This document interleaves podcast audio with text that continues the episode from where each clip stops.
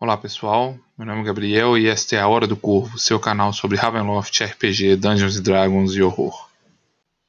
Hoje vamos explorar os segredos de Gastria e desvendar os infames, macabros e escandalosos mistérios desta ilha. Antes de começarmos, alguns esclarecimentos. Primeiro, se você ainda não conhece, eu gostaria de recomendar para vocês o canal de YouTube do PHD&D. Jason Bowers tem feito muitos vídeos interessantes sobre RPG e seus vídeos explorando os temas e aventuras de domínios de Ravenloft são incríveis, e abordam domínios tanto da era clássica como do atual cenário.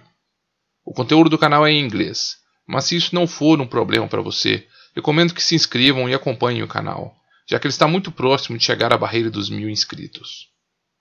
Se você já viu o nosso vídeo anterior sobre Gastria, você já sabe que para detalhar este domínio, estamos expandindo além das fontes oficiais do cenário de Ravenloft e buscando inspiração em fontes alternativas em material criado pelo site da Fraternity of Shadows.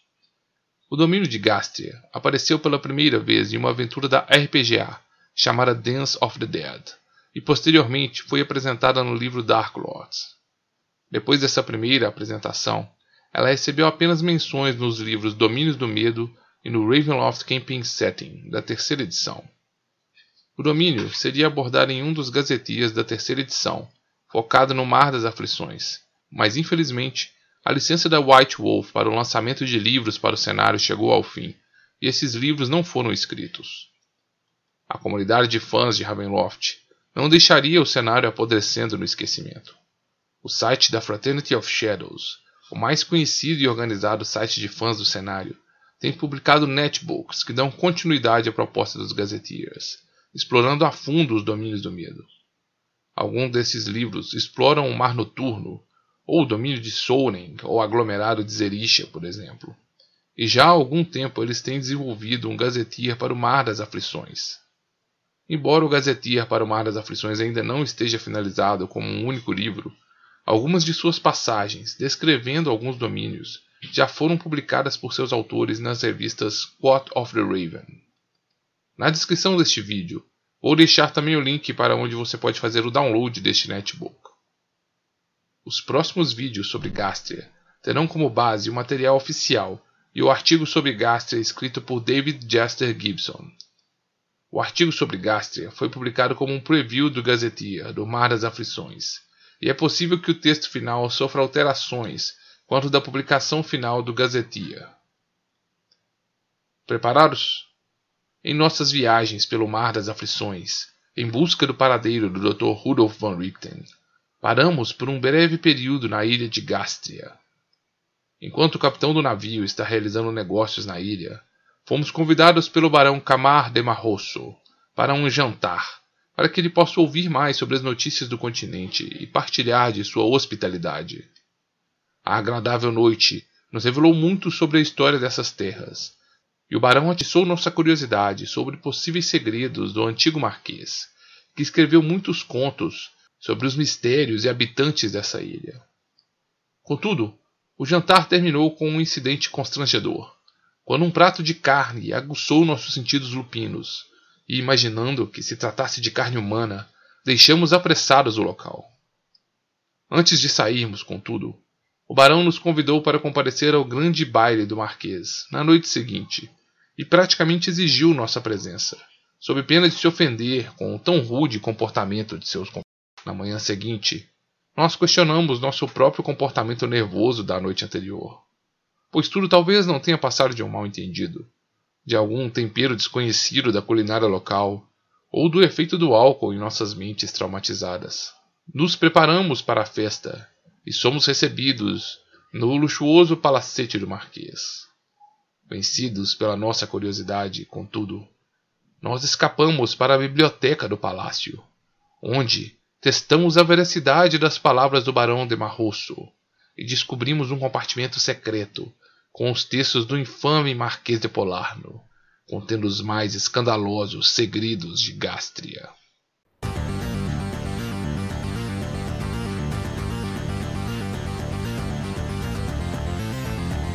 Power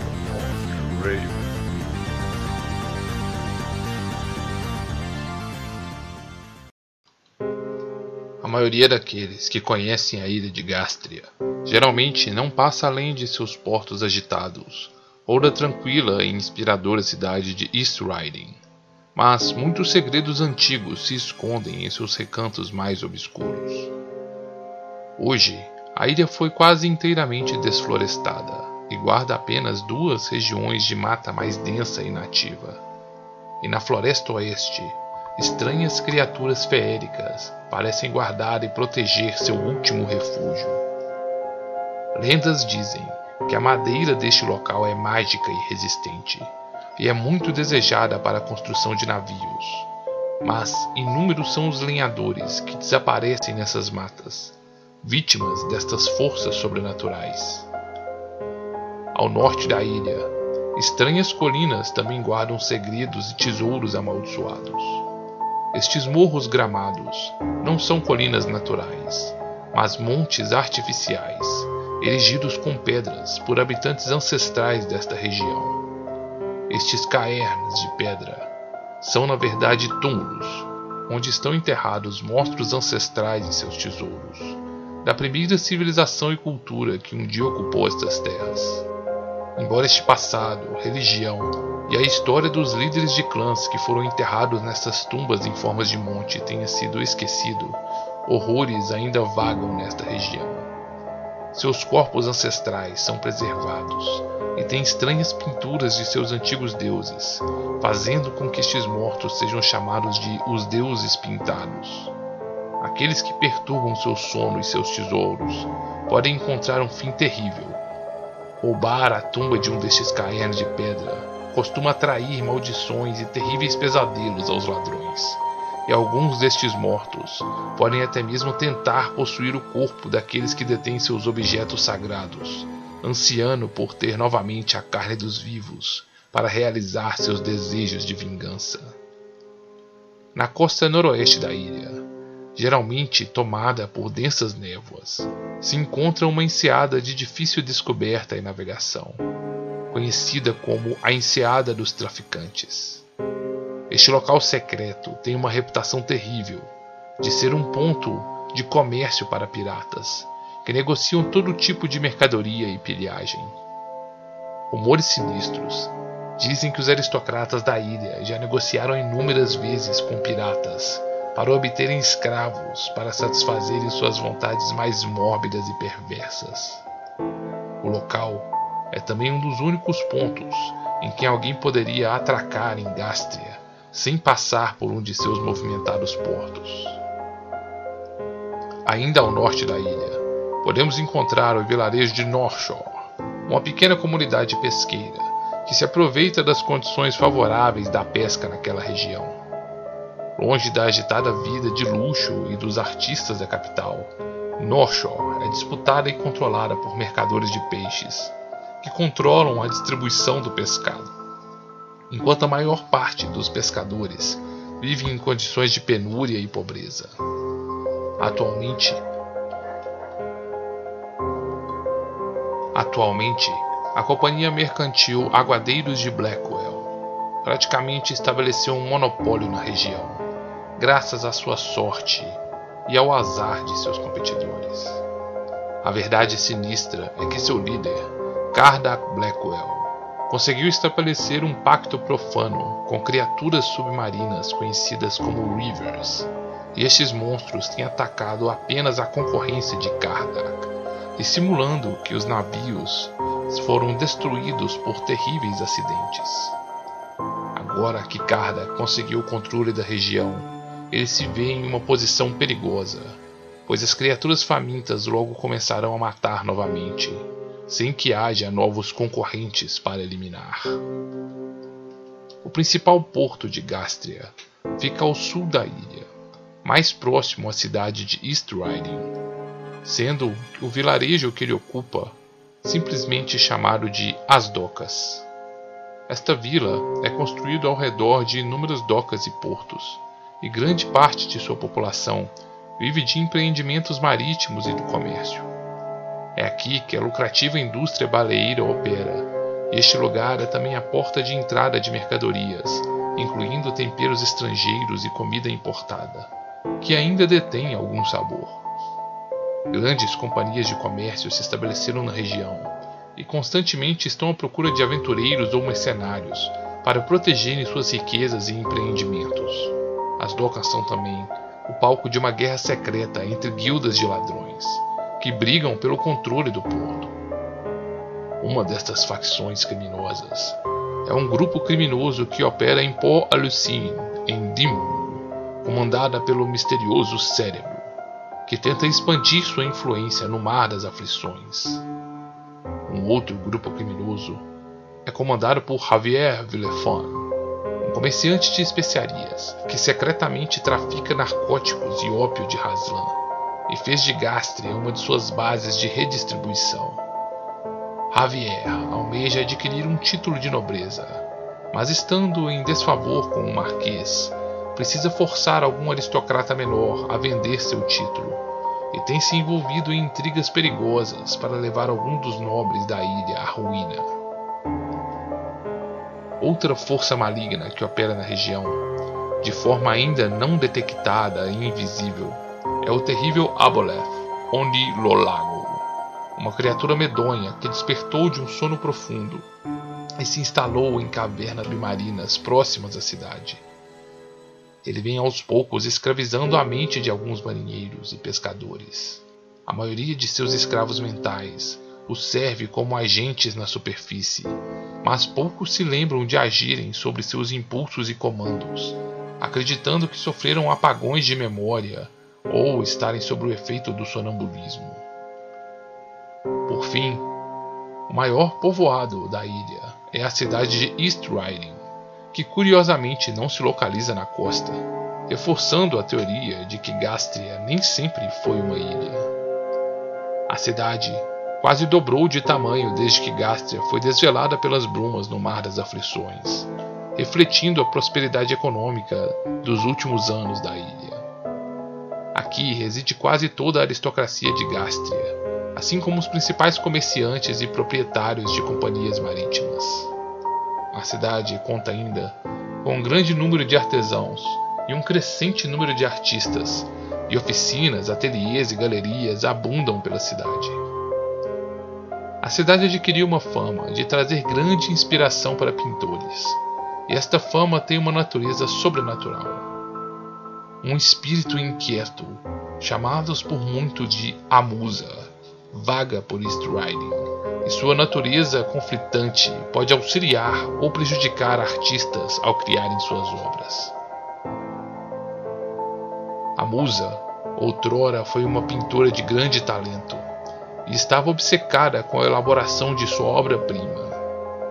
Tamanha era sua obsessão que ela deixou de comer e dormir, até que adoeceu e faleceu antes de terminar sua obra.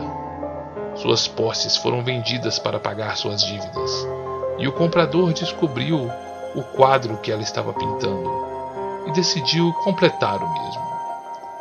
O espírito invisível da musa, que não encontrara descanso sem que sua obra fosse completa, influenciou o artista ao para terminar a obra, mas mesmo assim não encontrou o descanso merecido pois este homem clamou que a obra era inteiramente de sua criação, não acreditando a musa pelos seus feitos, e negando o fato de que encontrara a obra praticamente finalizada. O atormentado espírito da musa agora vaga sem descanso e anseia por exercer sua arte. Incapaz de o fazer sem uma forma corpórea, ela inspira e influencia outros artistas mas nunca permanece até que a obra seja completada.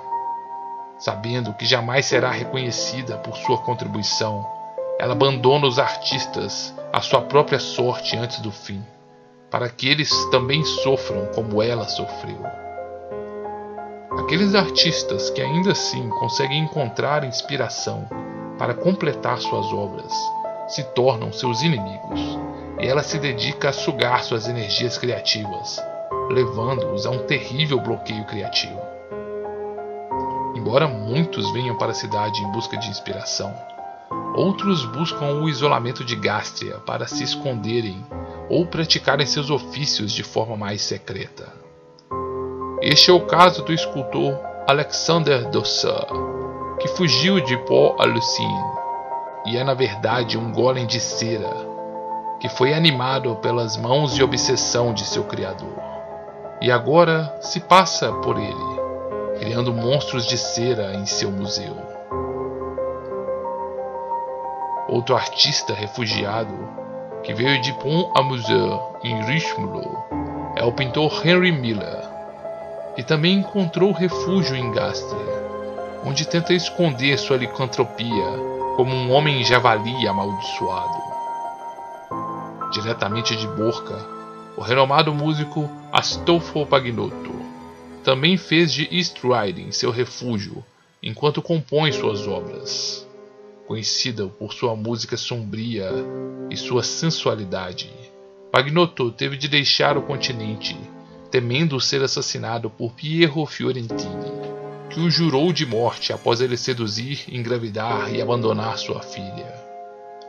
Pagnotto teve êxito até agora em se ocultar de seu assassino, mas sua presença atraiu até a cidade outra monstruosidade, uma perigosa viúva vermelha, um monstro que se disfarça de uma bela mulher e que deseja, acima de tudo, obter Astolfo Pagnotto para si. Muitos outros estudiosos, acadêmicos e alquimistas vieram de Borca para viver em Gástria, mas com um propósito mais sinistro. As propriedades da comida de Gástria, que a tornam totalmente sem sabor, tornaram este lugar o perfeito ponto para cultivar e produzir venenos e muitos exploram esta característica para aumentar a letalidade desta traiçoeira arma. Gastria também conta com um grande número de escritores, sendo alguns deles de grande renome. O macabro escritor Eric Allan reside em East Riding e seus livros têm sido considerados como perturbadores e subversivos. Eis que muitos jovens que leem suas obras têm sido influenciados a repetir os feitos mórbidos e macabros descritos em seus contos de morte e sofrimento. A verdade é que a mente brilhante e sombria de Eric Allan tem sido influenciada por sua editora, uma criatura que se apresenta como uma elfa chamada Liana, mas que na realidade é um ser feérico que emergiu da Greta Sombria e está profundamente interessada em experimentos capazes de manipular subliminarmente a mente de mortais. Outra escritora de renome que reside na ilha é Jane Rothwell. Essa escritora lamordiana se tornou famosa por escrever romances históricos, adaptando trágicos eventos de diversos reinos e regiões da Terra das Brumas para suas obras de ficção. Embora ela diga que sua inspiração vem até ela durante seus sonhos, Jade Hotwell é na verdade uma vidente, e seus romances são escritos com base em visões que ela tem sobre o passado. Até o momento, suas obras foram classificadas como mera ficção, mas não irá demorar até que algum poderoso Lorde Sombrio ou criatura imortal perceba que a quantidade de detalhes do passado apresentados em suas obras não pode ser meramente obra da pesquisa ou do acaso e desejar alguma retaliação para lhe silenciar. De longe, contudo, as obras mais influentes vindas de Gastria são os infames, escandalosos e amorais contos escritos pelo primeiro Marquês Stefan de Polarno. Esta figura, cercada de segredos e rumores sinistros, foi brutalmente decapitada e empalada por uma turba enfurecida que temia que ele fosse um morto-vivo. Quando alguns de seus manuscritos foram recuperados de seu palacete, contudo, seus leitores se escandalizaram com suas obras, que representavam todo tipo de perversão, devassidão e feitiço, além de serem amorais e ofensivas a todo tipo de religião, moral, dogma ou costume social. Sua obra, bastante controversa, foi objeto de debates intensos. Muitos desejavam destruir tais escritos infames, enquanto para outros tais páginas se tornaram os mais valiosos dos tesouros. Com o desvelamento de Gástria pelas brumas no Mar das Aflições, alguns de seus textos chegaram ao continente e têm ganhado a atenção de seletos leitores no núcleo. parte desta propagação destes textos se deu em razão de uma sociedade secreta, conhecida como os Polonistas. Os seguidores das obras do Marquês Polarno, os polonistas rejeitam qualquer autoridade ou valor da aristocracia, da religião ou da moral, enxergam a vida apenas como um meio egoístico para saciar seus desejos, em uma eterna busca de prazeres e sensações. Em reuniões secretas, eles debatem sua filosofia, leem textos e obras do Marquês e saciam seus desejos mais infames, por vezes com atos de crueldade e utilizando-se de pessoas capturadas e sequestradas para tais fins. Este grupo secreto tem angariado influentes membros da sociedade, e outras unidades deste clube têm se espalhado, levando o grupo dos polonistas ao continente e propagando os textos corruptores do Marquês. Além dos polonistas, outros grupos secretos têm reunido a aristocracia de Gástria. O Divinité de la Claire é um grupo de elite que se reúne uma vez por mês para consumirem os mais elaborados e exóticos pratos. Seus membros costumam competir entre si e não poupam esforços para apresentar o prato mais extravagante e saboroso da temporada, importando especiarias e ingredientes, e até financiando expedições ou contratando aventureiros para capturar e trazer as mais diversas carnes e temperos. Há algumas décadas, contudo, o barão Camar de Marrosso se juntou a este grupo de elite e propôs uma nova ideia para seus confrades. Um prato nunca antes saboreado, composto de carne humana. Sua sugestão chocou a muitos, mas após alguma insistência, os arrogantes e elitistas aristocratas acabaram aceitando a sugestão, apenas para descobrirem que a carne de criaturas sencientes não perdia o seu sabor em Gastria. O experimento canibal logo se tornou algo frequente para este clube de elite, que passou a buscar também por outras raças para fins gastronômicos. Estes atos nefastos têm os transformados em um típico grotesco de carniçal, tornando o seu envelhecimento mais lento, mas os tornando viciados e dependentes de comer carne de criaturas sencientes, sob pena de rapidamente definharem e morrerem. O principal corruptor deste grupo aristocrata é o barão Camar de Marrosso, que é um nobre de grande influência em East Riding e um dos mais antigos vassalos do Marquês. No passado remoto, quando o rei Oderic ainda governava a região, Camar era apenas um plebeu, mas servia como um aliado do Marquês. Um eloquente bardo, ele era responsável por espalhar rumores e instigar a população para os fins políticos do Marquês disseminando intrigas e rumores contra seus rivais. Camar se manteve leal ao seu senhor, mesmo durante o período da prisão do Marquês, e o ajudou posteriormente em seus planos de vingança. Quando o Marquês finalmente ascendeu como governante de Gástria, Camar foi recompensado com o título de barão e recebeu terras, tornando-se seu braço direito no governo da ilha. Durante um tempo, ele foi o governante de fato para os assuntos cotidianos. Eis que o primeiro Marquês Stefan de Polarno demonstrava muito pouco interesse por governar.